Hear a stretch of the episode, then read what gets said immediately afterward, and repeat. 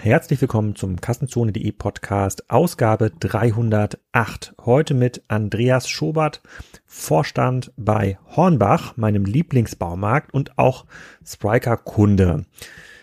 Ein Mitglied von Andreas Team ist auch auf der Spriker Excite in der nächsten Woche und erzählt so ein bisschen, wie das ganze Projekt bei Hornbach funktioniert und welche Rolle E-Commerce spielt. Da haben wir jetzt hier im Podcast schon mal ein bisschen vorgegriffen und da geht es nächste Woche nochmal so ein bisschen an die Details. Extrem spannender Case und auch das ganze Thema Plattformökonomie kommt in dieser Folge nicht zu kurz. Die Folge wird wieder präsentiert von Unsa. Das ist ja euer Payment-Partner für super flexible Lösungen im E-Commerce. Die bieten über 200 Bezahlarten an und die schreibt man U-N-Z-E-R. Viele kennen Unsa noch unter dem Namen Heidelpay. Da wurden sie 2003 gegründet. Die sind schon sehr lange im Markt unterwegs und in der E-Commerce-Szene kennt eigentlich jeder Heidelpay. Die sind in jeder Branche aktiv, Einzelhandel, äh, Mobility-Sektor, Startup, äh, kleines Business, großes Business. Die haben da immer Lösungen. Es gibt da lokale Unterstützung, also vor Ort Beratung. Wenn man heute den Vertrag abschließt, kann man morgen quasi live gehen. Ich kann das jedem nur empfehlen, sich mal anzuschauen. Die geben jetzt richtig Gas. Also unser sponsort diese Folge und jetzt geht's los mit Andreas von Hornbach. Andreas, herzlich willkommen zum Kassenzone-Podcast heute aus der Zentrale von ähm, Hornbach, meinem Lieblingsbaumarkt. Ist ja zumindest in den letzten zwei Jahren geworden. Ich erzähle gleich so ein bisschen, äh, warum.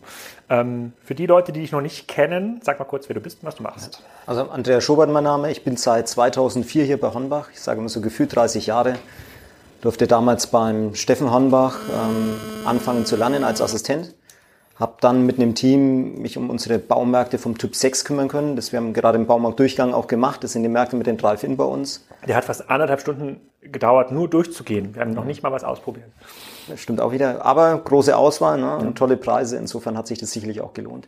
Nichtsdestotrotz, ähm, danach durften wir uns dann um den Aufbau vom Webshop kümmern. Hatte ich auch die Möglichkeit mitzuarbeiten. Und vor so knapp fünf Jahren hat man sich dann entschieden, diesen eher hippen technischen Part vom E-Business-Geschäft mit der klassischen IT in einem Vorstandsressort Technologie zu bündeln. Und da darf ich jetzt eben mit meinem Team zusammen die technologischen Fragestellungen bei Hornbach bearbeiten und versuchen uns da auch voranzubringen. Kannst du mal ein paar Eckdaten zu Hornbach sagen? Ihr seid ja eine AG, es gibt relativ viele Informationen, aber welche Umsatzgrößenordnung, in welchen Ländern seid ihr aktiv, viele wie viele Mitarbeiter arbeiten hier? Ja, also wir machen ungefähr 4,4 Milliarden Umsatz im letzten Geschäftsjahr. Ähm, bei uns geht allerdings das Geschäftsjahr immer bis Ende Februar, also März bis Februar. Ähm, wir haben knapp 20.000 Mitarbeiter.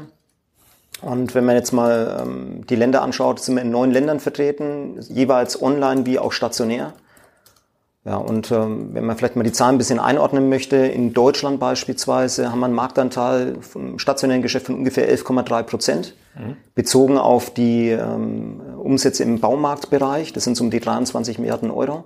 Das ist der Gesamtmarkt in Deutschland genau, für, für, Sortimente, die man für, im Baumarkt findet. Genau, Baumarktsortimente. Der ähm, Anteil, den wir im Marktanteil, den wir im Online-Geschäft haben, der liegt ungefähr bei so 30 Prozent bei dieser Bezugsgröße. Hm. Der gesamte DIY-Umsatz, ähm, wenn man jetzt die ganzen Fachhändler und sowas noch mit dazu rechnet, liegt ungefähr beim Doppelten, also bei etwa so 46 Milliarden Euro. Und wie groß schätzt du dann den Online-Anteil ein, von dem ihr dann 30 Prozent habt? Das ist jetzt relativ schwierig zu sagen, also weil man keine wirklich verlässlichen Zahlen dazu hat. Warum? Man könnte ja doch euren Anteil mal drei nehmen, oder? Das ist nicht ganz so, weil wir, wir konkurrieren natürlich da auch mit sehr vielen Spezialhändlern, das darf man auch nicht vergessen. Ah, ja. ne? Also daher hat man keine wirklich verlässlichen Zahlen. Bei dem anderen können wir es einigermaßen einsortieren daher. Und wie viele Baumärkte äh, gibt es? sind knapp 160, die wir haben. Ihr, ihr habt in Deutschland gesamt? Ähm, oh, das ist eine gute Frage, die kann ich jetzt gar nicht beantworten, um ehrlich zu sein. Okay, aber wir reden dann, das kann schon die, wenn ihr so 11 Prozent lokal, das kann schon an die Tausendern sein. ja, weit über 1000. Ja? Also da okay. haben wir weit über 1000. Wir haben in, ähm, wenn man das vergleicht, in Deutschland weltweit die höchste Baumarktdichte pro ähm, Kopf. Also insofern wir weit über 1000, ja. Wir hatten da eben schon ein bisschen drüber philosophiert und ich bin auch der Meinung, ich hatte das in irgendeinem anderen Podcast schon mal angesprochen, das Thema. Irgendjemand hat mir mal gesagt, dass die höchste Baumarktdichte in Deutschland rund um Wolfsburg ist, weil da gab es zuerst die Vier-Tage-Woche. Und dann haben die Leute ähm, ja. Zeit, dann in ihrer Kleingartensiedlung zu ähm, arbeiten. Kannst du das mit Hornbach-Daten bestätigen? Also wir sind in Wolfsburg auch vertreten. Ähm, Ob es da die größte Baumarktdichte ist, ähm, kann sein, bin ich jetzt aber, um ehrlich zu sein, tatsächlich auch überfragt. Ähm, gehen wir, rollen wir mal ein bisschen zurück die Zeit. Wir haben ja vor, äh, vor ein paar Jahren sind ja zwei Anbieter aus dem Markt ausgestiegen, Praktika und ähm, Bar. Max Bar, ja, die waren ja äh, vorher zusammengekommen. Ja. Genau, ähm, da hat sich der Markt so ein bisschen ähm, konsolidiert und seitdem ähm, konkurriert ihr mit, äh, zumindest nehme ich das so war, mit Bauhaus, mit Obi und ja. ähm, Globus. Das sind so die großen, die Hagebau noch. Hagebau, ja. die, ähm, die, fallen, die fallen mir noch ein. Da gibt es noch einige, ähm, ein, einige Fachmärkte. Wenn ich jetzt auf der grünen Gründungswiese Wiese säße und mir Gedanken darüber mache, selber eine Baumarktmarke zu gründen. Was sind denn so die USPs, äh, äh, die ich mir vornehmen muss, um, ähm, um so cool zu sein wie Hornbach? Gut, also cooler als Hornbach geht's ja nicht. Cool wie wir wären hier dann quasi wir. Ähm, ja. Also insofern ähm, wäre der erste Schritt natürlich, sich vielleicht einen Job bei uns zu suchen, bevor man was anderes Stimmt, findet. Ja. Ähm, davon abgesehen, wenn ich jetzt mal von uns ausgehe, die zentralen Aspekte, die wir da haben, ist an sich in unserem Fundament festgelegt. Ja? Also wir wollen die Nummer eins für Projekte sein. Das heißt, wir haben eine klare Ausrichtung darauf, nicht einzelne Produkte verkaufen zu wollen, sondern eine wirklich gute Problemlösung für unsere Kunden in ihrem Projekt zu finden. Und das hat natürlich damit automatisch auch ein paar Konsequenzen. Also beispielsweise, wenn ich ein Projekt mache, möchte ich sicherstellen, dass ich die relevanten Sortimente finde. Ja, ich brauche die ausreichende Auswahl, ich brauche die richtigen Produkte dafür, also ähm, je nach Anwendungsfall, was im Preiseinstieg oder eben auch eher die professionelleren Thematiken. Ich brauche sehr gute Verfügbarkeit von den Produkten, weil es hilft natürlich nichts, wenn ich jetzt ähm, einen Sack Zement irgendwo auf Lager habe, den zu einem günstigen Preis auch noch anbiete und jeder weitere Kunde kann überhaupt gar nicht sein Projekt damit machen oder es reicht mir gar nicht aus. Also es muss eine ausreichende Verfügbarkeit da sein. Und was ich eben auch schon angesprochen hatte, Preis spielt natürlich auch immer eine ganz extrem wichtige Rolle. Weil wenn man jetzt ähm, sein Projekt machen möchte, möchte man eigentlich nicht warten, sondern man hat jetzt einen Bedarf, das zu realisieren. Da dann auf irgendwelche Angebote warten zu wollen, macht nicht wirklich Sinn. Man möchte einen guten Preis haben und genau das bieten wir auch. Wir haben eine Dauertiefpreisstrategie und haben damit natürlich auch die Möglichkeit, den Kunden jederzeit die Realisierung ihres Projekts anbieten zu können. Wir hatten da kurz im Vorfeld auch drüber geredet, äh, in dieser Untergangsphase von Praktika gab es ja jede Woche nochmal eine neue äh, Prozenteaktion und damit hat sich Praktika äh, versucht zu positionieren als Preisführer. Ähm, diese Dauer-Tiefpreisstrategie, wie, wie funktioniert die genau? Beziehungsweise gilt die auf alle Produkte oder nur auf Eigenmarken? Das wäre ein bisschen unfair oder auch auf Marken. Also wie, wie hart haltet ihr, haltet ihr die nach? Also die gilt grundsätzlich fürs gesamte Sortiment. Ja. Die Dauertiefpreisstrategie heißt, wir wollen am Markt der günstigste sein. Das heißt nicht, dass wir immer der billigste sind mit den einzelnen Produkten. Es mag sein, dass dann mal in der einen oder anderen Ausnahme einen Anbieter gibt, der das gleiche Produkt zum günstigeren Preis in irgendeiner Werbung mit drin hat. Ähm, wenn das aber der Fall ist, zieht bei uns die Dauertiefpreisgarantie. Ja. Also das heißt, der Kunde hat dann die Möglichkeit zu sagen, wenn der Artikel lagermäßig bei uns im Markt ist, uns darauf hinzuweisen, dass wir da eine Preisthematik haben, und kriegt dann den Preis von dem Wettbewerber für den identischen Artikel und sogar noch zehn Prozent ähm, Finderlohn quasi obendrauf. Passiert das oft? Also gibt es oft Kunden, die dann sich an den Mitarbeiter wenden? Also es kommt vor. Ähm, glücklicherweise passiert es nicht allzu oft, weil wir eben sehr gute Preise haben. Ähm, vielleicht noch als Ergänzung, bei den Bestellartikeln ist es das so, dass wir den Preis dann entsprechend matchen. Ja, und ähm, weil wir das auch sehr ernst nehmen, bieten wir zusätzlich auch noch ähm, eine Verlängerung dieser Dauertiefpreisgarantie an. Das heißt, wenn man bei uns ein Kundenkonto hat und wir sind tatsächlich gezwungen, den Preis ähm, niedriger anzusetzen, als wir bisher hatten, mhm. weil der Wettbewerbspreis sich entsprechend so verändert hat. und wir tun das innerhalb von den 30 Tagen, wo ich den Artikel gekauft habe und ich habe ein Kundenkonto, kriege ich automatisch ein Guthaben dann wieder draufgeschrieben. Also dass man wirklich äh, verlässlich sein kann. Ich habe immer einen sehr guten Preis bezahlt, wenn ich mit Hornbach da den Artikel gekauft habe. Hm. Und was bedeutet das denn für die, ihr führt ja eine ganze Menge von Marken. Ich bin ja, habe ich in einem anderen Podcast schon gesagt, bin ein großer Makita-Fan. Ich habe mhm. quasi da mich irgendwann mal für das 18-Volt-System ähm, ähm, entschieden. Und oft ist es ja, dass Marken sich ja nicht über Preise differenzieren mhm. wollen und, äh, und, schon, und schon gar nicht wollen, dass es die irgendwo besonders ähm, günstig gibt. Führt das auch dazu, dass es bestimmte Marken gibt, die sagen, nee, da möchten wir mit euch eigentlich nicht listen, weil wenn ihr von dem Händler XYZ, der immer irgendwelche Graumarktware äh, bezieht, mhm. wenn ihr dessen Preise äh, matcht, dann macht ihr mein Preisgefüge kaputt. Gibt's das? Ja, es gibt sicherlich auch Händler, die sich dem Preiswettbewerb in der Form eigentlich nicht stellen wollen. Ja? Genauso auch natürlich von den Lieferanten. Ähm, für uns ist es ganz einfach so, wenn der Wettbewerbspreis an der Stelle liegt, dann wollen wir auch entsprechend den Preis mitgeben, unseren Kunden zuliebe. Ja? Weil es gibt ja mehr oder weniger zwei Möglichkeiten. Entweder ich versuche diesen Preiswettbewerb durch irgendwelche Tricks zu umgehen, also beispielsweise dann Preise vorher hochzuziehen, dann wieder runterzuziehen und daraus dann eine Werbung zu machen. Ähm, wir wollen da schon offen und ehrlich mit den Kunden umgehen und daher stellen wir uns dem Wettbewerb. Und das bedeutet natürlich auch in der Konsequenz, dass der eine oder andere Lieferant sagt, das gefällt mir nicht. Ähm, am Ende des Tages muss man sich aber eben halt den Wettbewerb stellen. Und ähm, wenn dann äh, ein Lieferant sagt, er beliefert uns nicht, gibt es glücklicherweise ja auch durchaus Alternativen dazu. Nichtsdestotrotz, ähm, es ist ja nicht nur die Marge allein, sondern auch das Volumen, was man abverkauft. Und da geht es ja dann auch um Rohertrag. Hm, okay, das, ja, okay, das, das heißt, übersetzt, viele Marken können es sich gar nicht leisten, nicht bei euch gelistet zu werden, weil dann zu viel äh, Volumen weggeht vom Markt. Ja, also in einigen Bereichen sicherlich. Ja. Wir haben ja sehr gute Marktdurchdringung auch, wie gesagt, mit den knapp 11,3 Prozent. Jetzt mein Beispiel Deutschland, in anderen Ländern ist es ein bisschen mehr, in anderen Ländern ist es ein bisschen weniger, wo wir vertreten sind. Ähm, aber ich denke schon, dass wir ein guter Partner sind. Und wir machen ja auch keine Preise einfach, um ähm, den Hersteller irgendwie ein Problem zu machen, sondern ganz einfach, dass der Wettbewerbspreis ist. Hm. Wie wächst ihr? Über Fläche, über mehr Produkte, über mehr Eigenmarken? Ja, sowohl als auch. Also wir versuchen natürlich ähm, sowohl zu expandieren, also sprich weitere Märkte zu eröffnen. Ähm, wir wachsen natürlich genauso auch im Online-Bereich mit dabei. Da haben wir ja mehr oder weniger unbegrenzte Fläche. Nichtsdestotrotz, wir nehmen nicht alle Produkte auf, sondern wirklich gezielt das, was zu uns passt. Wir sind Baumarktbetreiber, das heißt, es ist auch ganz gezielt, dass bestimmte Sortimente nicht mitgelistet werden. Selbst wenn es im Moment vielleicht gerade attraktiv ist, denken wir so, am Fahrräder beispielsweise gibt es bei uns in der Form nicht. Ähm, das machen einige von unseren Wettbewerbern. Und auf der anderen Seite wachsen wir natürlich auch da, wo wir Eigenmarken vernünftig präsentieren können. Beispielsweise, weil wir glauben, ähm, unseren Kunden eine Alternative zu einer etablierten Marke bieten zu können, was auch nachgefragt wird. Und dann ist natürlich auch immer noch eine Margenfragestellung, wo wir auch sicherstellen wollen, dass wir uns in dem Wettbewerbsumfeld gut positionieren können. Es gibt ja hier und da mal ähm, Orte, wo es zwei Baumärkte nebeneinander gibt. Zumindest habe ich das in mhm. Kiel äh, erlebt. Da war damals Bahn neben Bauhaus, hat offensichtlich einen Gewinner ähm, äh, gegeben. Das wird ja bei euch auch in immer der Fall sein, dass nebendran mal ein Obi oder ein Hagebau ist. Wenn man da mal die Kunden befragen würde, die einen parken bei euch, die mhm. anderen bei einem Obi zum Beispiel. Mhm. So. Unterscheiden die sich wirklich oder sagen die, ich nehme einfach die erste Abfahrt von, äh, von mir zu Hause? Also da kommt es auch wieder darauf an, wenn man jetzt mal einen Kundenmonitor anschaut, der macht es ja relativ neutral, die Bewertung, dann haben wir in den letzten zwei Jahren ja eigentlich jedes Mal gewonnen in der Kundenzufriedenheit. Und auch was so Themen betrifft, wie beispielsweise Preis, Preis-Leistung, Sortiment und so weiter. Also anscheinend nehmen die Kunden durchaus ja. Unterschiede wahr. Auch hier kommt es natürlich wieder darauf an, wenn ich jetzt mal für eine einzelne Schraube in den Baumarkt mit reingehe ähm, und da ist dann der Obi näher dran als der Hornbach, dann wird im Zweifel zwar auch jemand nicht extra wegen diesem einen Artikel und den ähm, paar Cent, die wir vielleicht dann günstiger sind, dann zu uns fahren.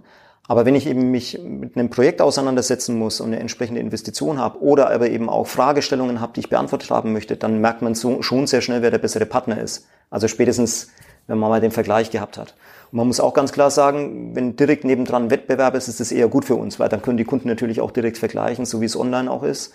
Preise. Ja, du hast immer die Geschichte erzählt gehabt ähm, mit deinem Gatten, äh, deiner Gattenmaschine, die du gekauft hast, ähm, wo man dann auch genau. Also vielleicht ich kann das ja auch gerne wiederholen. Da bin ich ganz transparent. Äh, ähm, ich, wie gesagt, für mein Makita-System habe ich einen Rasentrimmer gesucht. Vorher habe ich habe noch einen von Husqvarna, glaube ich, einen Batterie, äh, nicht einen, einen Benzinbetriebenen. Das ist aber total anstrengend, das Ding immer äh, zu, zu starten. Und dann hatte ich noch einen mit Kabel, dann habe ich gesagt, dann hol, kaufe ich mir einen und bin natürlich äh, aus, aus, der, aus meinem normalen Kaufverhalten heraus direkt auf Amazon gegangen. Gab es keine im Amazon Prime Programm, weil es gab viele Händler, die das dann für 110, 120 Euro angeboten mhm. haben, ohne Akku und Ladegerät. Und dann habe ich mich aber daran erinnert, an unser letztes Gespräch, was wir geführt mhm. haben, ich, okay, gut, gib Hornbach auch eine Chance. Und siehe da, es gab es dafür 65 ähm, Euro. Und das ist für jemanden, der natürlich aus der Amazon-Welt kommt und eigentlich ja dort gelernt hat, dort findet sich eigentlich ein Marktpreis ein. Mhm. Ja, weil ich hätte ja sonst erwartet, es gibt bestimmten Händler, der verkauft mir das Produkt bei Amazon und kauft es dann bei euch, um da nochmal zwei Euro äh, draufzuschlagen. Es sind schon enorme Preisdifferenzen, äh, äh sind enorme Preisdifferenzen möglich. Ähm, und ich habe es auch mal ein bisschen mal Dialog für verschiedene Produkte äh, äh, ähm, an, angeschaut. Das äh, seid ihr schon sehr äh, kompetitiv, das muss man ganz klar sagen. Ja, es ist auch für uns wichtig, weil wie gesagt, letztendlich hat der Kunde ja jederzeit die Möglichkeit, sich eine Alternative zu suchen. Und wenn man da nicht ausreichend gute Leistung mhm. bietet, mhm. ob das jetzt Preis, Sortiment, Serviceleistungen betrifft, ähm, dann geht der Kunde auch einfach woanders hin. Und deshalb ist uns das eigentlich lieber, wir können uns den direkten Vergleich stellen. Und ähm, da wir sehr ehrlich mit den Preisen und mit dem Sortiment umgehen, eben auch tatsächlich ein relevanter Partner für Heim, Haus und Garten sein möchten, äh, gelingt uns das in der Regel eigentlich ganz gut. Hm. Bleiben wir mal kurz, kurz beim Thema Service. Ich hatte das, glaube ich, mal bei einem BHB-Kongress-Vortrag erzählt. Es gibt diesen Running Gag immer, habe ich vorhin ja auch mal kurz mhm. erzählt, bei Baumärkten, dass äh, wenn man am Samstag seine Ruhe haben will, dann muss man nur in den Baumarkt fahren zur Infotheke, weil da ist immer niemand, der einem hilft. Und du sagst Service und Projektbegleitung ist einer eurer Schwerpunkte. Wie stellt ihr das denn sicher, dass, ähm, das, was wir gerade gesehen haben, ist ja ein maximal heterogenes Sortiment, ja, von irgendwie äh, Farben, Metalle, Garten, also es ist ja ein riesiger Know-how-Pool, den man da braucht, um das anständig zu, ähm, äh, zu beraten. Wie stellt ihr denn sicher, dass an der Hornbach-Infotheke oder an den jeweiligen Bereichen, wo man die, die Info einholt, dass da jemand ist? Also wir versuchen natürlich grundsätzlich eine ausreichend gute Besetzung in den Märkten zu haben. Wir haben ja vorhin auch über die Größe gesprochen der Märkte. Ähm, unsere Märkte sind im Schnitt um die knapp 10.000 Quadratmeter groß. Wir haben eine gewisse Anzahl von Mitarbeitern, die, wie gesagt, mit einem sehr heterogenen Sortiment aktiv unterwegs sein müssen. Und da ist es dann nicht immer möglich, alle Kunden, die im Markt mit dabei sind, glücklicherweise haben wir die gute Frequenz, ja, direkt bedienen zu können.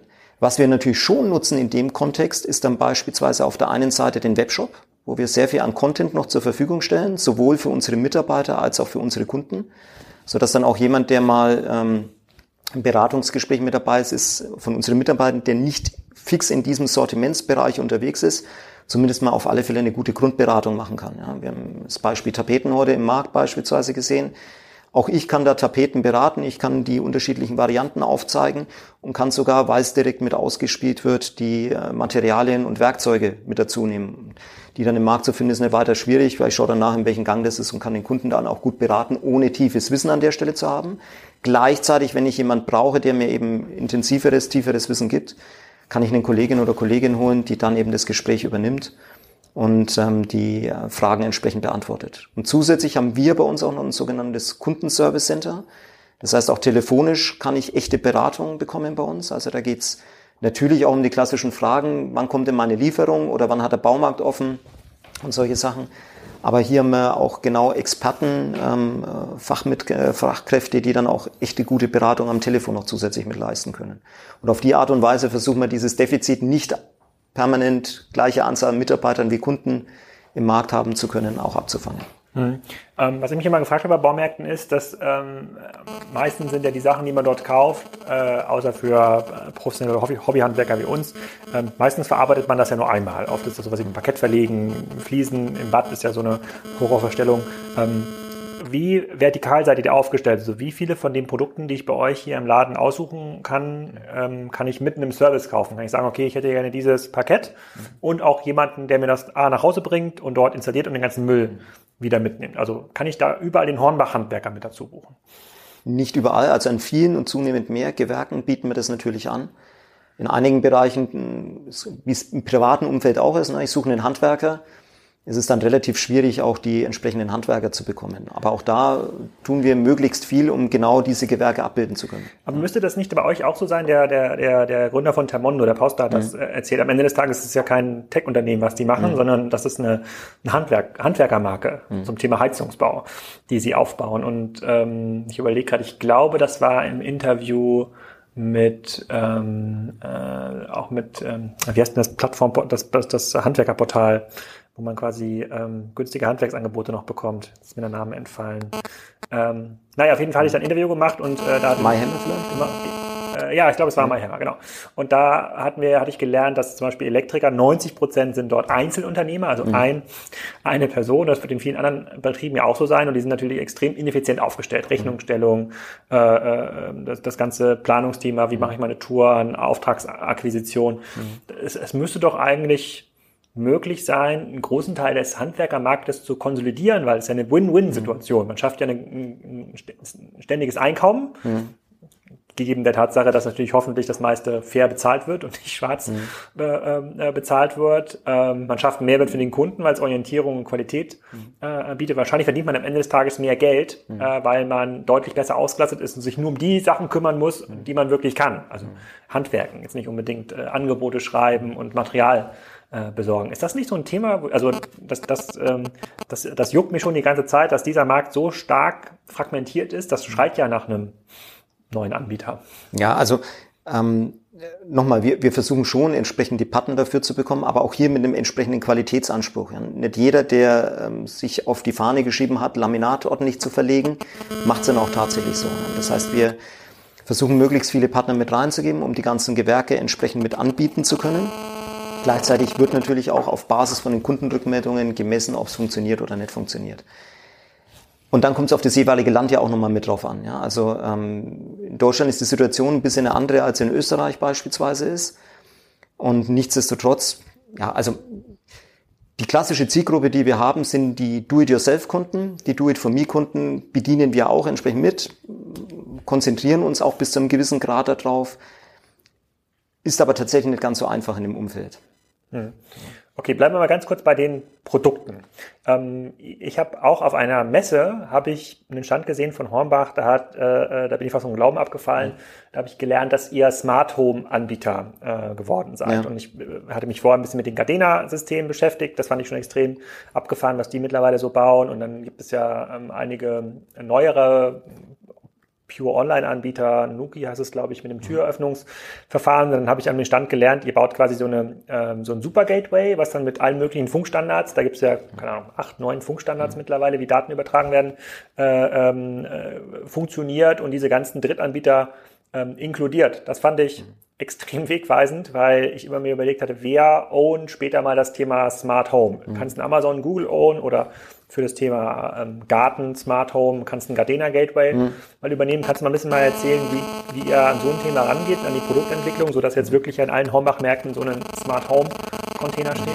Also an sich ist das ähm, ähnlich wie immer dann, wenn wir so Innovationssprünge bei uns im Unternehmen gehabt haben. Wir haben uns immer sehr genau angeschaut, wohin bewegen sich denn unsere Kunden und dann natürlich die Fragestellung, was tun wir, um unser Geschäft vernünftig abzusichern? Also wie gelingt es uns, äh, nachhaltig den Kundenkontakt sicherzustellen? Ein relevanter Ansprechpartner zu sein. Ähm, so haben wir damals angefangen, uns mit dem Webshop auseinanderzusetzen und genauso ist es hier auch. Wir sehen, dass zunehmend unsere Sortimente ähm, smart werden. Ob das jetzt die Garagenantriebe sind, ob es die Steuerung von der Heizung ist, Lichtschaltung, ja, ähm, oder die Poolpumpe, die man entsprechend aussteuern möchte. Ähm, und dann stellt sich natürlich die Frage, was passiert denn dann? Wenn der Kunde genau diese Tools und diese smarten Elemente daheim in Heim, Haus und Garten mit einbaut, die ganzen Daten dafür zur Verfügung stehen und die Kundenbeziehung natürlich dann auch an der Stelle durchaus bei diesen Anbietern mit drin ist, die diese Daten verarbeiten können, was ist denn dann der Grund, warum ich noch eine Kundenbeziehung zu einem klassischen Baumarkt brauche? Oder ist es dann etwas, wo ich sage, wenn ich die Information habe, dass ich, ähm, bleiben wir mal bei der Thematik mit ähm, deinem Pool, den, den du auch angesprochen hattest, ja, ähm, ich brauche äh, ähm, die ähm, Desinfektionsmittel beispielsweise, muss das nachliefern. Der Pool sagt mir, es ist soweit, ich lasse das Abo-Modell laufen, bei wem auch immer. Ich habe dann eigentlich gar keine Gelegenheit mehr, an den Kunden irgendwie mit ranzukommen. Und das war dann eben eine Überlegung, wo wir gesagt haben, nee, das wollen wir in der Form nicht zulassen. Wir würden da ganz lieber unsere Zukunft selbst gestalten wollen, zusammen mit den Kunden und haben dann angefangen, uns mit der Thematik auseinanderzusetzen und da wir nun mal sehr projektorientiert sind, war für uns auch klar, dass wir nicht auf eine einzige proprietäre Lösung irgendwo setzen können, sondern eigentlich, wie es unsere Händleraufgabe auch ist, dem Kunden zu ermöglichen, sich aus den jeweiligen Fragestellungen und Angeboten, die er hat, das zusammenzustellen, was sein Problem am besten löst. Und deshalb sind wir zu dieser offenen oder relativ offenen ähm, Struktur dann gekommen. Und, äh, habt ihr dann einen Auftragshersteller, bei dem ihr sagt, ich möchte jetzt folgenden Funkstandard haben, ich möchte, dass das mit dem Gardena-Funk und dem und der Nuki-Türöffnung funktioniert oder wie habt ihr das hier intern? Also wir arbeiten dann mit einer Partnerfirma zusammen, die uns ähm, grundsätzlich das Gateway und die Firmware alles zur Verfügung stellt, auf Basis von den Spezifikationen, die wir vorgeben oder dem, was wir unseren Kunden bieten wollen. Die große Herausforderung ist natürlich, die Firmen auch dazu zu bekommen, sich offiziell auf dieses ähm, Gateway dann zertifizieren zu lassen. Und das ist schon eine gewisse Diskussion, die man führen muss. Ja, also wenn man mit Bosch beispielsweise immer drauf haben oder jetzt auch Gardena ähm, mit vielen Produkten, die haben eigene Systemlösungen mit dabei und da braucht es dann schon eine vernünftige Argumentation. Warum soll ich mich denn auch noch für ein anderes System öffnen? Aus der Herstellersicht ist es durchaus verständlich, aus der Sicht, wenn wir unsere Kunden anschauen, eben gerade nicht, ja, weil ich möchte ja gegebenenfalls die Beleuchtung vom Philips mit dem Mähroboter vom Bosch und der Gartenbewässerung von Gardena zusammenzimmern um für mich die optimale Lösung zu bekommen. Mhm. Wenn man dann die Gespräche führt, dann ähm, dauert es in der Regel ein bisschen, aber man erkennt dann auch den Vorteil, dass es in Summe eigentlich viel mehr bringt, den Kunden wirklich zufriedenzustellen. Weil auch hier, ich habe ja sowieso die Entscheidung, welches System nutze ich denn? Und dann entscheide ich mich doch lieber für das Beste, was in meinem Kontext passt, als dann in eine Thematik irgendwo reingezwungen zu werden. Hm, verstehe ich. Du hattest gerade angesprochen mit dem, äh, äh, mit dem Pool. Kannst du ein bisschen dazu erzählen, wie ihr Corona erlebt habt in, äh, in der Hochphase zwischen Februar und äh, Juli? Ja, also für uns war es außer, ähm, Teil der Märkte waren ja zeitweise auch geschlossen. Knapp etwas mehr als 60 Märkte waren ja zeitweise komplett geschlossen, beziehungsweise nur noch für gewerbliche Kunden ähm, zugänglich. Und ähm, das war durchaus eine Herausforderung, weil wir auf der einen Seite sehr schnell unsere Systeme anpassen mussten, mhm. beispielsweise für Abholthematiken, wir reservieren und abholen, ähm, dass das wesentlich leichter geht ohne Kontakt beispielsweise. Und als dann die Märkte wieder geöffnet wurden, ähm, ist natürlich ein gewisser, man hat sie mitbekommen auch im Funk und Fernsehen, gewisser Boom auch entstanden. Was uns dabei in Summe natürlich sehr stark geholfen hat, war natürlich auch der Webshop. Ja, wir haben in den Jahren davor schon viel in den Webshop und Infrastruktur, technische Infrastruktur investiert, ob das Logistikfragestellungen dann waren, ob es Fragestellungen von äh, Sortimentsanalysen waren, ob es ähm, die Direktkundenlogistik dann war oder dann eben auch den Webshop an sich, dass der ausreichend skalierbar war für diese Zeit. Und das hat uns in Summe einen ganz ordentlichen Boom beschert. Ähm, da muss man unseren Kunden und auch den Mitarbeitern nochmal viel Dank sagen, dass sie uns das Vertrauen ausgesprochen haben ähm, trotzdem zu uns zu kommen. Ist ja nicht so ganz einfach, ne? den ganzen Tag mit Maske zu arbeiten oder dann auch entsprechend zu kommen, sich beraten zu lassen hinter Masken. Also da müssen wir schon Demut zeigen. Ähm, zu der ganzen Thematik geht's anderen wesentlich schlechter. In Summe ist es aber bei uns am Ende des Tages sehr, sehr gut gelaufen. Wir haben knapp 18 Prozent im ersten Quartal mehr gemacht als im Vorjahr. Und das Vorjahr war schon sehr ordentlich, all in. Also wir sind stationär gewachsen und auch im Online-Geschäft. Trotz aktiv. Corona. Trotz Corona, trotz der zeitweisen Schließungen immer noch 18 Prozent plus im ersten Quartal. Mhm. Und sind die Kunden, die dann ähm, den Online-Kanal Hornbach kennengelernt haben, merkt er jetzt schon eine gewisse Stickiness? Also mhm. bleiben die auch im Online-Kanal, obwohl die vorher in den Laden gekommen sind? Ja, also auch hier wieder, viele haben kennengelernt, dass es überhaupt möglich ist, bestimmte Produkte auch online bei uns zu kaufen. Das waren einmal natürlich unsere Stammkunden, die vorher eben nur stationär unterwegs waren, aber nicht online. Mhm. Glücklicherweise haben wir auch ausreichend Online-Kunden schon gehabt, aber wir haben da sehr viele neue dazugewonnen für diesen Kanal. Und abhängig von der jeweiligen Fragestellung nutzen natürlich auch nachhaltig die Kunden dann ähm, unseren Online-Shop. Ne? Gerade jetzt auch mit so ähm, Fragestellungen, dass ich im Kundenkonto beispielsweise meine Rechnungen alle mit drin habe und ich habe es nicht auf dem Papierdruck, der dann irgendwann verblasst und so weiter. Das sind schon etliche Vorteile auch einfach mit dabei, die den Einkauf unheimlich erleichtern. Wenn man das mal spitz gekriegt hat, hilft es. Genauso auch die App. Ja, dann massiv an, an Downloads entsprechend zugelegt, was für die Kunden auch dann Services gab, wie beispielsweise die Objekterkennung. Also wenn ich nicht genau weiß, was ist denn das jetzt für eine Muffe, dann kann ich entsprechend das einscannen, kriegen Produktvorschläge, die klappt nicht immer zu 100 Prozent, aber ich habe zumindest mal eine Kategorie, wo ich nachgucken kann, was gerade, wenn man die Produkte nicht kennt, sehr hilfreich ist. Und wir haben natürlich so Sachen wie Selfscan auch noch mit dabei, was gerade bei Corona natürlich auch dazu führt, dass ich eine Möglichkeit habe, hm ähm, ohne größeren Kontakt dann die Artikel abzuscannen, an die Kasse zu gehen und ruckzuck rauszugehen. Wie groß ist denn euer Click- und Collect-Anteil? Weil das ist ja so ein Thema, was wir immer sehr zwiegespalten verfolgen. Mhm. Ähm, zum Beispiel eine Argumentation, die Mediamarkt ja macht, sagen ja, online mhm. boomt und 50 Prozent aller Online-Bestellungen sind Click und Collect und hm, das kann, sozusagen dieses Argument gehe ich nicht immer 100 Prozent mit, weil mhm. oft werden die Kunden mal angelernt dann über Click und Collect, aber irgendwann kriegen sie es nach Hause geliefert, weil sie merken, das kriegt Mediamarkt auch wohl ganz okay hin, einen mhm. Fernseher nach Hause zu liefern die muss man dann nicht aus dem Markt abholen. Wie ist das bei euch? Gibt es viele Click- und Collect-Kunden? Ja, also ähm, ist ein sehr gern genutzter Service. Ähm, das kommt natürlich auch mal ein bisschen aufs Sortiment drauf an und die äh, damit verbundenen Herausforderungen, die ich habe. Also ähm, wir sind nicht bei 50 Prozent, was ähm, Click und Collect bei uns gemacht wird, aber auch hier ein steigender Anteil, weil gerade wenn ich schnell irgendetwas brauche, ja, man darf ja nicht vergessen, wir ähm, auch mit unseren großen, sperrigen Produkten und so weiter, ich kriege das innerhalb von zwei Stunden zusammenkommissioniert, was ich da haben möchte. Und wann baut man am Wochenende und dann fehlt noch irgendetwas, ist es natürlich schon sehr hilfreich, wenn ich dann zwei Stunden später einfach hinfahren kann, um mir das Zeug im Zweifel zwar abzuholen. Ja? Ähm, weil man mit Same Day bei den Artikeln einfach nun wirklich so weit sind in der Branche. Zumal ja auch viele logistische Herausforderungen mit den großen, schweren, dreckigen, langen, sperrigen Produkten gibt. Und da ist es schon sehr hilfreich, wenn man das im Markt mit abholen kann.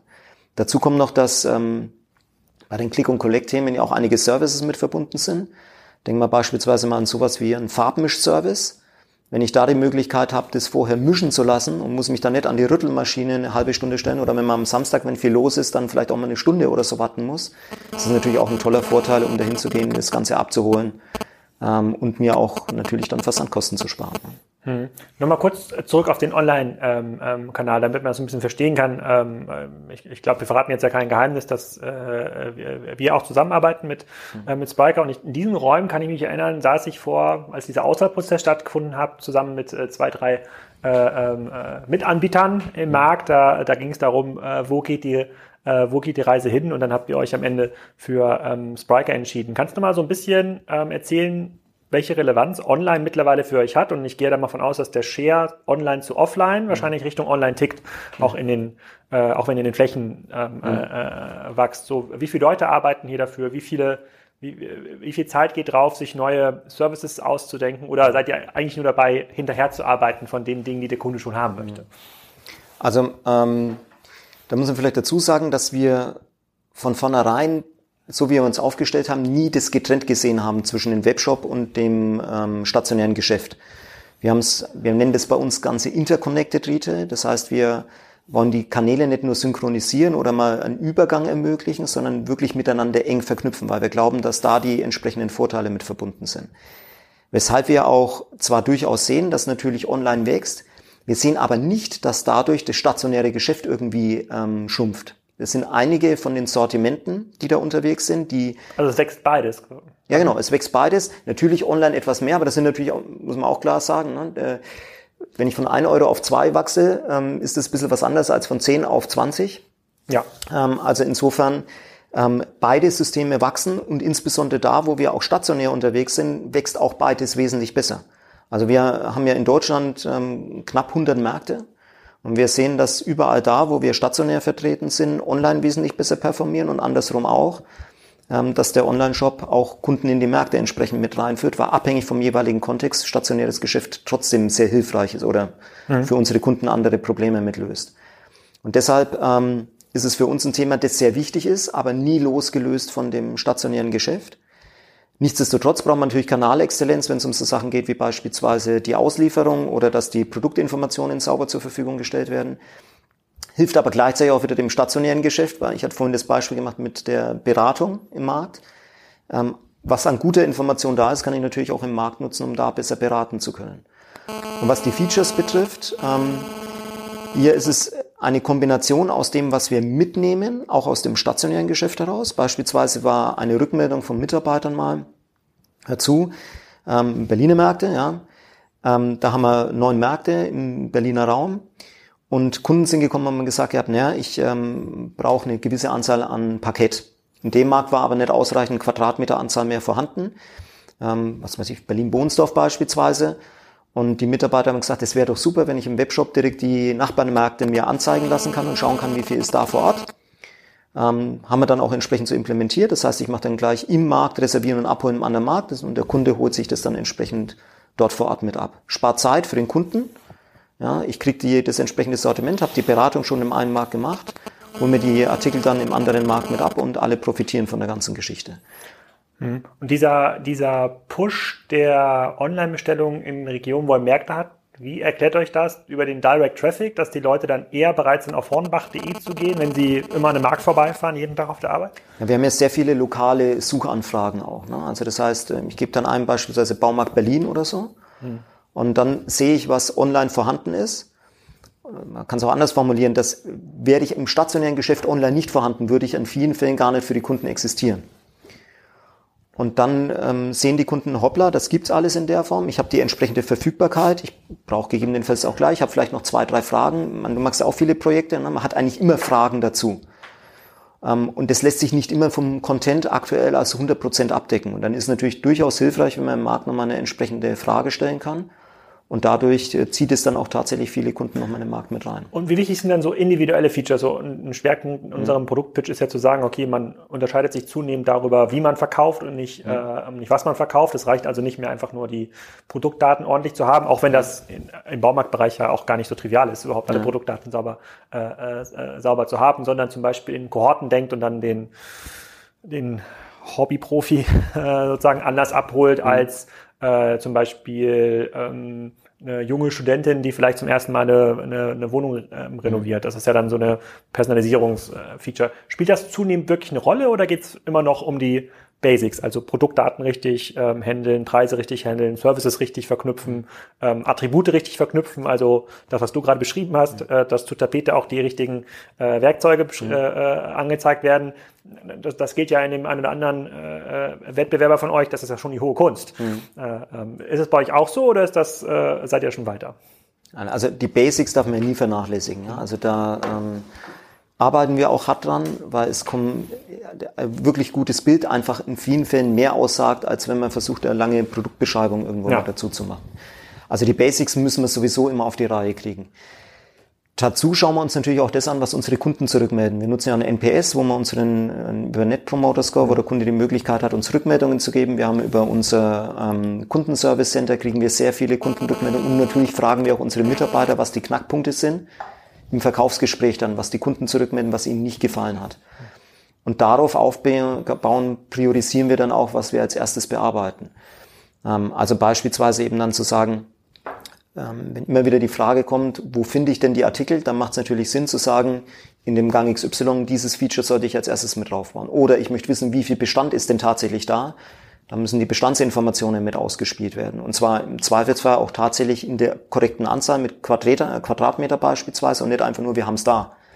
Und das sind dann so Sachen, die dann schrittweise mit eingebaut werden. Oder eben so Sachen, Wartezeiten eben zu reduzieren werden. Das Beispiel mit ähm, der Farbmischmaschine, das gleiche habe ich ja auch beim Zuschnitt beispielsweise, ja, mhm. wo ich einfach mit gesundem Menschenverstand hergehe und sage, was löst tatsächlich ein Problem für unsere Mitarbeiter und oder ähm, Kunden natürlich, um das besser zu machen. Ja, ich war ja gerade hier vor diesem Podcast äh, bei, in, in Karlsruhe bei DM und da hatte ich den Christoph Werner gefragt, wie viel Respekt hat er denn vor den neuen Online-Pure-Play im mhm. Drogeriebereich oder die sich dahin entwickeln, so Richtung Picknick und Flaschenpost. Und da war er demütig, aber hat gesagt, äh, sie gucken anders auf den Kunden und ähm, können diesen Online-Trend noch gar nicht so stark nachvollziehen. Also noch kein ähm, hier im DIY-Bereich gibt es jetzt auch einen neuen Mitspieler. Äh, Mano Mano war ja auch schon ähm, hier im Podcast, die ja mit einem etwas anderen Blick auf den Markt schauen. Die sagen, man braucht diesen Baumarkt gar nicht, sondern man muss halt noch das Sortiment, äh, muss es quasi online noch besser darstellen, auch noch besser beraten, noch besser durchdringen und dann entsprechend nach, ähm, nach Hause äh, senden. Du bist ja äh, qua deines Amtes, äh, verfolgst du diese ganzen Online-Themen und auch ein bisschen mhm. ähm, Kassenzone. Wie schätzt du das ein? Also ähm, das kommt auch wieder darauf an. Ja? Ähm, aus unserer Perspektive heraus sind wir nach wie vor davon überzeugt, dass genau dieser Interconnected-Ansatz der wesentlich bessere ist. Natürlich gibt es viele Probleme, die ich online kurz- oder mittelfristig lösen kann. Ich meine, Beratung, wir sehen jetzt alle im Moment, dass es durchaus möglich ist, ähm, nicht physisch vor Ort sein zu müssen, um sich zu einem bestimmten Thema beraten zu lassen. Auch das wird jemand wie Mano Mano oder andere Anbieter irgendwo mal lösen. Nichtsdestotrotz gibt es immer noch eine ganze Reihe von Fragestellungen, wo es trotzdem schwierig wird. Beispielsweise, wenn ich sage, welche Artikel kann ich dann am Ende des Tages tatsächlich online verschicken? Also das klassische Beispiel, ne, wenn der Warenwert ähm, relativ gering ist, es ein sehr schweres Produkt ist, ähm, wie sind dann die Landing-Costs, wenn ich sie in einem Markt mit drin habe, ähm, wo ich eben über eine B2B-Logistik gehen kann, anstatt eine B2C-Logistik? Da spielt der Preis dann tatsächlich auch irgendwo eine entsprechende Rolle, ja, um das dann nach Hause zu bekommen. Mir ist letztens Gerade aufgefallen bei Entkalkersalz, also wir ja. haben uns im Keller so, eine, so ein Entkalkungsgerät, das braucht immer so ein Enthärter-Salz und so ein Sack gibt ja 25 Kilo und der hat bei Amazon, hat er glaube ich, 17 oder 18 Euro. Ich glaube bei euch im Online-Shop war es auch, mhm. bei euch war auch nicht viel, viel billiger mhm. und äh, im Markt kostet das dann irgendwie 9 Euro. Mhm. Also ist schon äh, schwer zu versenden, schwer zu handeln. Also ja. da meinst du, ähm, hat dann der, hat dann die Fiale doch noch einen enormen Vorteil insbesondere genau, wenn es also, größere Chargen geht. Ja, also gerade wenn es um Commodity-Produkte letzten Endes geht, vielleicht ist das auch eine der, ich weiß es jetzt nicht, ne, aber auch ähm, wenn ich jetzt mit DM anschaue, sehr viel Commodity-Produkte mit dabei. Und wenn ich eine einzelne Zahnpasta permanent verschicke, kann natürlich durchaus sein, dass sich das gar nicht wirklich lohnt rein rechnerisch, ob die Kunden es dann wollen, ist wieder eine andere Fragestellung. Dann geht es ja erstmal Wege zu finden, um das hinzubekommen. Mhm. Also aus unserer Perspektive heraus befruchten sich diese beiden Kanäle einfach unglaublich und wird auch von den Kunden nachgefragt. Ähm, das heißt immer so schön, wir würden im Einzelhandel überall massiv Frequenz verlieren. Das können wir so nicht bestätigen. Also bei uns kommen nach wie vor die gleiche Anzahl oder sogar mehr Kunden in stationäre Geschäfte. Das lassen wir mal auch die letzten Monate vielleicht außen vor. Ähm, das heißt, es ist immer noch eine entsprechend hohe Relevanz dafür da. Meiner Wahrnehmung nach ist es auch so, dass ähm, Internet- oder E-Commerce-Modelle nur aufdecken, wo es gibt schwache stationäre Geschäfte. Und ähm, hm. wenn ich ein gutes Geschäftsmodell habe, das auch stationär sehr gut funktioniert. Natürlich auch in Kombination mit dem Online-Geschäft. Also nur stationär glaube ich auch nicht, dass langfristig funktionieren kann, aber stationär und online in der Kombination. Und das Geschäftsmodell ist gut, dann hat es genauso ähm, sehr hohe Wahrscheinlichkeit, dass es gut überleben kann. Und in unserem Fall sehen wir das auch. Ja. Mhm das hat ja Amazon bei vielen Kategorien aufgedeckt, dass mhm. es dort den einen oder anderen Nachholbedarf in, äh, äh, im Geschäftsmodell gibt. Ähm, wie relevant ist denn Amazon, vielleicht auch noch andere Marktplätze überhaupt in eurer Kategorie? Also ich, mhm. wenn ich mir jetzt mal, ich glaube, da kann man, kann man bei Amazon vergangene Bestellungen sortieren nach Kategorien, so wahrscheinlich nicht. Mhm. Aber ich bin mir ziemlich sicher, dass ich habe jetzt schon einige Kisten mit Spaxschrauben äh, äh, bestellt und auch schon, äh, äh, schon, schon noch andere, schon noch andere Geräte. Macht, macht euch das irgendwie Sorge oder seht ihr, dass da Kunden noch in abwandern? Also auch hier geht wieder, ne? wenn das Zentrale ist, dass wir das Leistungsversprechen, das wir abgeben, sehr gut erfüllen. Und Kunden haben immer die Möglichkeit, irgendwo anders hinzugehen. Das heißt, wenn wir unseren Job nicht gut machen, spielt es keine Rolle, ob das jetzt Amazon ist oder ob sie zum OB-Bauhaus, Mano Mano oder sonst irgendwo mit hingehen. Das Entscheidende ist tatsächlich, dass wir das, was wir tun, so gut machen, dass der Kunde uns nach wie vor als relevanten Ansprechpartner sieht. Wenn das gegeben ist, und damit sind natürlich auch verbunden eben ich biete die Möglichkeit, online mir meinen Einkauf vorzubereiten. Ich biete die Möglichkeit, aus dem Markt heraus mir was nach Hause zu bestellen, wenn der entsprechende Artikel vielleicht gerade im Stockout ist. Ich biete die Möglichkeit, ähm, über äh, Smart Home mir daheim etwas aufzubauen, was meine Probleme entsprechend löst, aber eben in einem Kontext, wo es für mich tatsächlich eine Problemlösung ist und nicht die Lösung eines Herstellers, die reingedrückt werden soll. Ähm, in solchen Fällen gewinne ich am Ende des Tages immer den Kunden. Ich muss das Vertrauen nicht, ich darf das Vertrauen nicht enttäuschen. Wenn ich aber einen guten Job mache, wird der Kunde wiederkommen. Wenn ich ihn nicht gut mache, wird er nicht wiederkommen. Was die Marktplätze betrifft, natürlich sind die eine Herausforderung im Sinne von zu überlegen, wo gibt's da ein Mehr an Relevanz, als bei uns zu kaufen. An sich, ähm, wir experimentieren ja beispielsweise auch durchaus damit, beispielsweise auf eBay. Wir haben auch mal versucht, ein bisschen was über Amazon ähm, zu verkaufen. Amazon war es jetzt leider nicht so sonderlich erfolgreich, wenn man es mal so sagen Warum darf. nicht? Hochgradig komplex. Also, ähm, wie soll ich sagen, Amazon war, ähm, äh, die Zusammenarbeit war etwas schwieriger als gedacht bei der ganzen Geschichte. Ja. Ich möchte auch nicht großartig weiter vertiefen. Das ist eine ähm, Thematik, wo sicherlich haben wir gedacht, ihr seid ein kleiner Hinterhofhändler?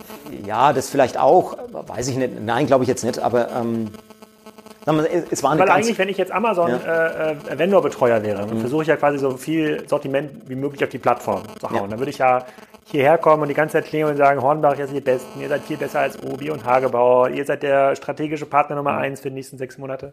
Äh, gebt uns doch mal alle äh, Produktdaten und Sortimente und wir werden gemeinsam groß. Äh, würde ich jetzt machen als Amazon-Fan. Haben Sie es nicht gemacht? Doch, doch, haben Sie schon so gemacht. Wir haben nur gesagt, wir wollen erst mal ausprobieren, wie es in spezifischen Sortimenten äh, funktioniert. Ah. Ja, weil wir wollten ja feststellen, wie funktionieren die Prozesse. Äh, auch hier gilt natürlich, wir wollen unsere Kunden nicht enttäuschen. Wir sind Hornbach, egal ob wir auf einer Plattform unterwegs sind oder nicht. Ja. Ah, ihr hättet auch quasi unter dem Hornbach-Verkäufer vielleicht auch Hornbach gelabelte Produkte genau, verkauft. Ja. Also wir wollen, äh, mhm. ob das jetzt Eigenmarken von uns sind, ob es aber auch letztendlich Hornbach steht für etwas. Ja? Und wir sagen, ähm, wir wollen auch irgendwo eine vernünftige Preishoheit haben bei der mhm. ganzen Geschichte. Ähm, wir wollen sicherstellen, dass wir die Kunden wirklich gut bedienen können. Mhm. Und das sind alles Aspekte, wo die Prozesse im Zusammenspiel mit uns nicht gut funktionieren. Das heißt nicht, dass es nicht vielleicht woanders sehr gut funktioniert. Bei uns hat es einfach nicht ausreichend gut mhm. funktioniert. Ähm, wir probieren es auch mit eBay aus, da funktioniert es wesentlich besser. Ähm, und auch hier stellt sich wieder die Frage, welche Relevanz für welche Zielgruppen haben denn die Plattformen da? Ähm, ob wir, vielleicht kommt die Frage ja auch gleich im Zuge dann, ob für uns das eine Alternative ist, selbst zum Marktplatz zu werden, weil wir eben auch sehr gezieltes Sortiment anbieten, beispielsweise im keine Fahrräder. Ja. Ähm, darüber muss man sich natürlich auch mal Gedanken machen und schauen, wie würde es denn zu unserer Strategie passen und wie würde es denn dazu passen, was unsere Kunden am Ende des Tages beispielsweise über die Online-Suche nachfragen, was wir regelmäßig nicht bedienen können. Mhm. Für Fahrräder, ja, ist eine gute, ja gut, das ist kein, eigentlich ist ein Fahrrad kein Projekt. Also wenn man dieser Projektdenke bleibt, ähm, warte mal ganz kurz bei den Marktplätzen, bevor wir nochmal äh, zum Sortiment kommen. Ähm, warum funktioniert eBay besser? Weil, weil ihr selber steuern könnt, weil ihr quasi keinen Mittelsmann habt? Ja, also da gibt es äh, verschiedene Aspekte. Eine Thematik, die ähm, bei eBay einfach besser funktioniert hat, war das Zusammenspiel mit uns, ja, die ähm, Betreuungsleistung von eBay-Seite und das, wie es letzten Endes ähm, dann auch im Abverkauf mit den Prozessen dann war. Ähm, also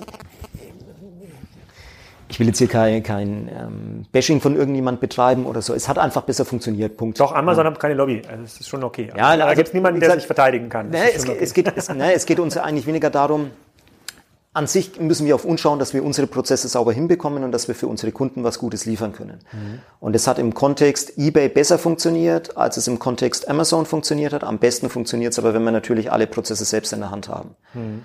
Und wenn ich jetzt an Marktplatz denke, bleiben wir mal bei dem Beispiel vielleicht mit dem Fahrrad noch, ja, um da bei uns was aufzubauen und damit reinzunehmen. Da stellt sich schon die Frage, wenn das Sortiment so viel Relevanz für unsere Kunden hat, warum biete ich das Sortiment am Ende des Tages nicht selbst an?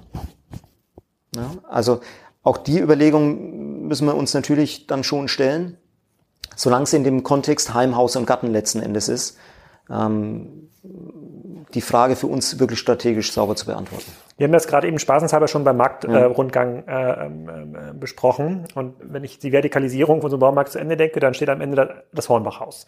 Mhm. Ihr habt jetzt ein Gartenhaus, das zählt jetzt aus meiner Sicht nicht, aber ähm, Wäre das quasi nicht der natürliche Weg äh, bei der Vertikalisierung eines, eines Baumarkts, dass man zum Massivhausanbieter wird, also wirklich irgendwann alles aus einer Hand äh, ähm, anbietet, weil es so viele naheliegende, also so viele Gewerke sind, die dann irgendwie auch sehr nah an diesen Baumarktbereich rankommen? Also ähm, vielleicht gibt es auch schon im Ausland, also keine, Ahnung. Nein, wir bieten noch kein Haus an. Auch hier, das ist sicherlich ein Wachstumsfeld, schrittweise auch in Bereiche mit reinzugehen, die wir bisher noch nicht bedienen, solange sie in diesem Kernumfeld mit Heim, Haus und Garten irgendwo unterwegs sind. Ähm, auch hier muss man sich natürlich die Frage stellen, wer sind die geeigneten Partner dafür? Weil wir wollen ja nur Leistungen anbieten, die wir wirklich auch richtig gut anbieten können. Das heißt also, wenn wir jetzt in Neubaugeschäft beispielsweise mit reingehen, komplette Häuser in der Form mit hinstellen, brauchen wir auch eine entsprechende Kompetenz, um das tun zu können. Wir haben ja glücklicherweise ein Partnerunternehmen mit der Hornbach Baustoffunion, die auch in dem Neubaugeschäft durchaus unterwegs ist. Ähm, da kann die man baut auch Häuser, Schlüsselfeld? Ja, ja, da, bauen wir, da werden auch Häuser gebaut. Ist ja äh, Baustoffhandel und alles mit dran. Also da passiert schon auch was in der Richtung. Ähm, inwieweit wir jetzt aus dem klassischen Baumarktgeschäft heraus da wirklich eine so gute Exzellenz aufbauen können, dass wir am Markt vernünftig bestehen können. Das steht nochmal auf einem anderen Blatt. Ähm, nichtsdestotrotz, ja, ist natürlich ein Wachstumsfeld, mit dem man sich auseinandersetzen kann. Okay, dann vielleicht nochmal eine letzte Frage oder eine letzte Frageblock Richtung Online. Wenn ihr jetzt das Online-Geschäft forciert oder ähm, grundsätzlich ja auch mit der ganzen Verschiebung Richtung Online mitwachst, mhm. ähm, verändert sich dann auch der, äh, die, die USP-Beschreibung? Also müsste dann viel stärker auf Mano Mano, Amazon und Co. 8 geben, was ähm, Auswahl und Verfügbarkeiten angeht und dann den Blick so ein bisschen abwenden von den Obis, Hagebaus und anderen, die, noch, die es noch gibt? Also merkt ihr das schon jetzt im Online-Geschäft? Also ähm, was wir grundsätzlich, wir schauen uns natürlich schon die Wettbewerber an. Hm. Der Hauptfokus liegt aber auch da wieder tatsächlich auf dem, was unsere Kunden und Mitarbeiter zurückmelden. Ja, also ähm, wir, wir, wir kümmern uns lieber um unsere Kunden und Mitarbeiter und deren Probleme als um das, was außenrum ist. Das heißt nicht, dass wir es uns nicht anschauen. Ja? Ähm, aber ähm, in dem Podcast von äh, Manu Manu habe ich mir ja auch angehört. Ähm, da war eine Aussage mit dabei, naja, ähm, ich habe den großen Vorteil, wenn ich online unterwegs bin, ich kann unheimlich viel Artikel mitbringen. Das können wir auch, wenn man es so betrachten möchte. Wir machen es aber bewusst nicht.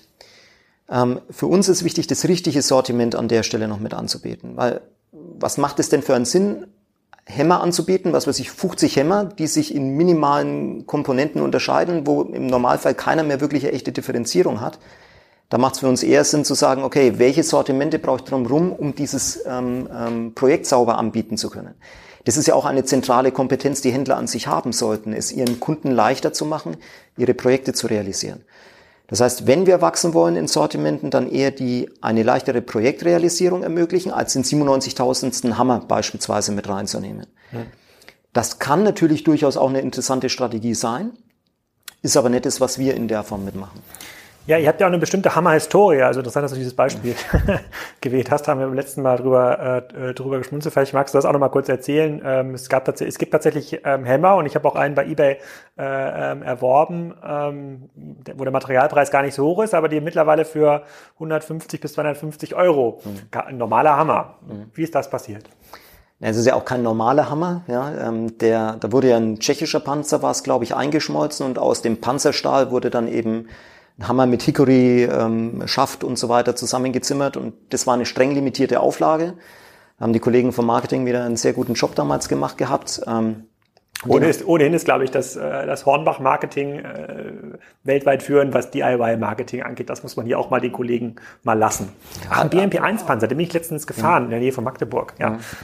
ja, absolut. Also und ähm, das war eben eine von den von diesen Aktivitäten, die die Kollegen damals losgetreten haben, war ein wahnsinniger Erfolg. Wir haben sie in den Märkten abverkauft. Die waren, glaube ich, innerhalb von zwei Tagen oder so komplett ausverkauft. Mitarbeiter und Hornbach-Leute durften ihn übrigens nicht kaufen. Ja, das war wirklich für unsere Kunden ähm, dass wir die ähm, da reserviert haben.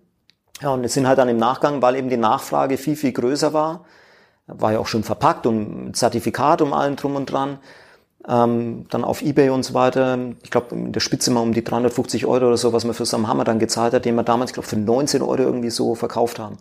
Und so Aktionen machen wir eigentlich immer wieder. Jetzt zuletzt haben wir mit den Real Life Geyser was gemacht gehabt. Ich weiß nicht, ob ihr es zufällig auch gesehen hattet. Nee ähm, Real Life Guys im YouTube, ne? Ähm, die haben, die haben wir mal im Baumarkt bei uns eingesperrt, in München Fröttmanning, neben der Allianz Arena.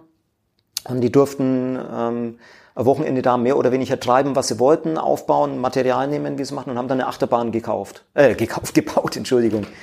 Und ähm, das ist auf YouTube über zwei Millionen Mal inzwischen abgerufen worden. Und das sind natürlich auch so Sachen, wo man dann diese, diesen Projektgedanken, diese Leidenschaft für diese Sache ganz gut transportieren kann. Auch da wieder guter Job vom Marketing. Ja, spricht doch alles dafür, jetzt einen Leopard 1 Panzer mal einzuschmelzen. Also das, ja, da gibt's ja jetzt überall an allen Ecken, werden die ja verschrottet. Ja, spricht gar nichts dafür, egal welche Waffen einzuschmelzen. Ja, ähm, also da finde ich gut. Das passt eigentlich zur Zeit. Vielleicht können wir das im Nachgang nochmal äh, äh, besprechen. Dann äh, holen wir uns nochmal eine, äh, eine Charge ab. Ähm, genau, sehr spannend. Ähm, ich nehme erstmal mit. Äh, in Summe sehr positiv laufendes Business, online wie offline. Ähm, noch kein relevanter Anbieter aus der Plattformökonomie in Sicht. Vielleicht werdet ihr das mal, vielleicht mhm. werdet ihr der relevante Partner und Anbieter in der, äh, in der Plattformökonomie. Ähm, ganz eigenes Kundenverhalten, was man jetzt gar nicht mit dem ähm, Low Involvement Käufen auf Amazon mhm. äh, ähm, äh, vergleichen kann. Und ähm, auch, einen, du hattest das vorhin, vorhin beschrieben, auch mit dem deutschen Markt, das ist ein sehr, sehr intensiver äh, Wettbewerbsmarkt ist. Vielleicht ist ja das, was wir hier entwickeln, so genau wie im äh, Lebensmittel-Discount-Markt, wo ja auch der deutsche Markt führen, mhm. wird es ja auch mal ein Exportschlager. Also wir können, wir können jetzt nicht erwarten, dass Walmart in diesen Markt kommt. Ich weiß jetzt gar nicht, was der amerikanische Baumarkt äh, Marktführer äh, Home Depot Home Depot ja. wird es wahrscheinlich schwer haben hier in Deutschland, wenn die anfangen Märkte zu kaufen, oder? Gut, also wir gehen mal davon aus, dass wir da schon die Besten sind und dass es tatsächlich schwer werden wird. Es haben ja schon einige versucht, da in Deutschland tatsächlich Fuß zu fassen. War immer relativ schwierig, eben aufgrund von den Strukturen, die wir hier haben. Aber ich würde jetzt Home Depot auch nicht unterschätzen, die machen schon einen sehr, sehr guten Job. Also da gucken wir uns ja schon auch an. Auch Lowe's in den USA, die zwei größten, ähm, die es ja da weltweit gibt. Und da kann man schon auch das eine oder andere lernen, wie die mit ihren Geschäften unterwegs sind. Sehr cool. Und mehr über das Projekt mit Spriker äh, lernen wir dann bei der Spriker Excite am 22. Oktober. Da ist dein Kollege Tobias genau. äh, ähm, auf der Bühne vor Ort oder remote, je nachdem, wie sich die Reisebeschränkungen in den nächsten Wochen bis Oktober nochmal äh, äh, verändern. Dann lernen wir nochmal ein bisschen, äh, bisschen mehr. Und äh, dann schauen wir mal, welchen Panzer wir noch gleich einschmelzen können. Vielen Dank, Andreas. Gerne, ja. Danke. Schön. Das war schon. Ich hoffe, ihr wisst jetzt, in welchem Baumarkt ihr euer Material kaufen müsst. Wenn es nicht stationär vor Ort geht, dann natürlich online. Und wenn es da ein Problem gibt, Andreas wird euch weiterhelfen. In den nächsten Folgen geht schon weiter mit Helmut Hagner, CEO von Freier Leben. Das ist ein extrem spannendes Konzept. Ein Modehändler und Möbelhändler aus der Oberpfalz, mit dem rede ich über die Digitalisierung seiner Branche und was man da eigentlich so als Mittelständler machen kann. Ich habe äh, Lawrence Leuschner von TIA an den Podcast-Hörer bekommen. Und dann gibt's auch schon wieder eine Folge mit Flo Heinemann. Also es geht fröhlich weiter. Flo Heinemann ist dann noch live dabei bei der K5 TV. Da nehmen wir den Podcast live auf. Für uns auch äh, ein ganz neues Erlebnis. Mal schauen, ob wir morgen schon ein bisschen rumverkosten. Irgendwie werden wir das schon mitnehmen, das ganze Thema. In diesem Sinne erstmal schönes Wochenende oder schöne Woche, wann auch immer ihr diesen Podcast hört. Und vergesst nicht, eine Bewertung für den Podcast zu hinterlassen bei iTunes. Das hilft uns immer ganz enorm. Ähm, idealerweise empfehlt ihr einfach den Podcast einen Freund. Das hilft noch mehr. Und wenn ihr die Themen ganz cool fandet und Hornbach cool findet, dann meldet euch zu Spriker Excite an. Der Link ist in den Show Notes, ist kostenlos und da geht's richtig ans Eingemachte.